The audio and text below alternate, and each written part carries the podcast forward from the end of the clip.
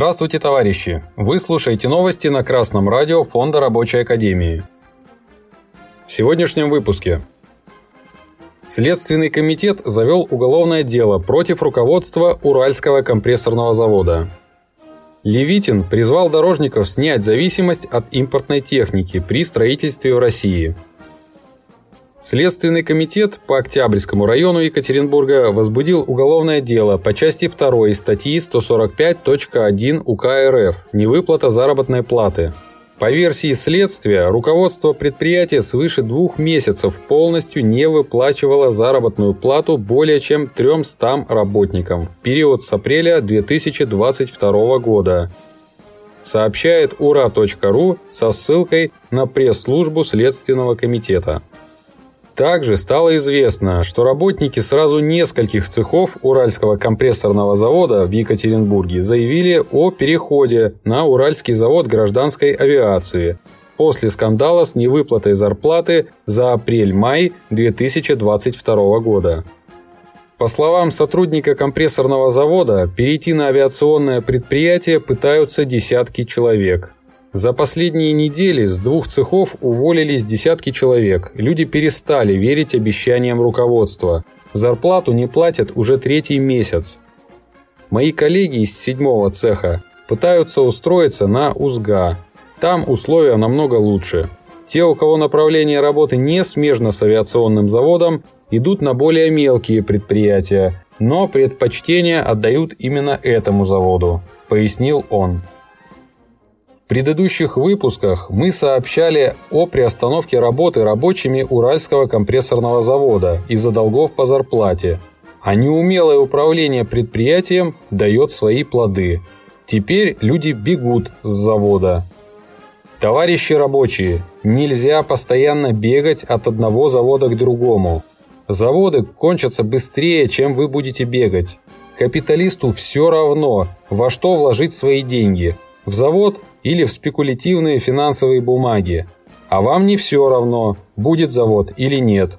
Вы должны бороться за сохранение своих предприятий. Борясь за свои интересы, вы не только улучшите свое положение, но и сохраните рабочие места, приумножите зарплату. Только так можно противостоять уничтожению отечественной экономики. Наши отцы и деды строили и создавали заводы, фабрики для того, чтобы вы, рабочие, жили лучше, а не хуже. И для того, чтобы наша Родина могла выстоять в трудной схватке с врагами. И в войну она выстояла. Уже потом, в мирное время, она была предана и разрушена. И не в последнюю очередь благодаря равнодушию своих граждан, которые решили, что якобы политика – это не их дело.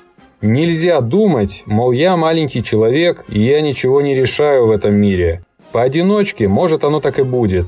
Но чтобы вас не уничтожили, начали считаться с вами, нужно объединяться в профсоюз, составить проект прогрессивного коллективного договора и бороться за его заключение. И надо это делать сейчас, не дожидаясь первых признаков неблагополучия предприятия. Задержка зарплаты – это один из первых сигналов неблагополучия. Если уже задерживают зарплату, сразу объединяйтесь в профсоюз и создавайте забастовочный комитет. И начинайте сами разбираться, что и почему происходит на вашем заводе. Помощник президента Российской Федерации Игорь Левитин выступая на транспортном форуме в Новосибирске, заявил о необходимости снять зависимость от импортной техники при дорожном строительстве в России и перестроить логистические цепочки.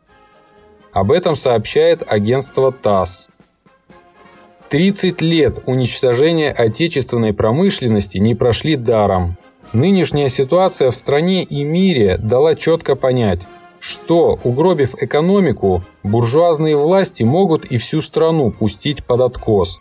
Строительство и обслуживание путей сообщения – это оборонная задача, которая должна выполняться государством. За этим обязано следить высокое руководство. Мелкому подрядчику отдавать эту отрасль нельзя в силу его маленького кругозора и отсутствия тех мощностей, которыми владеет государство. А вот государственные чиновники просто не хотят. Для них дорожная отрасль – это еще одна возможность реализовать свой частный интерес. Хочется спросить, а куда деваться России, когда кажется, что выхода из этой ситуации нет? Остается только один путь – социализм.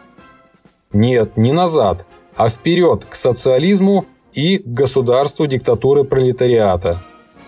Кому, как не рабочему классу, важна могучая и развитая страна. Мы добьемся этого только под руководством рабочих советов. С вами был Денис Мозговой с коммунистическим приветом из города Ленинград.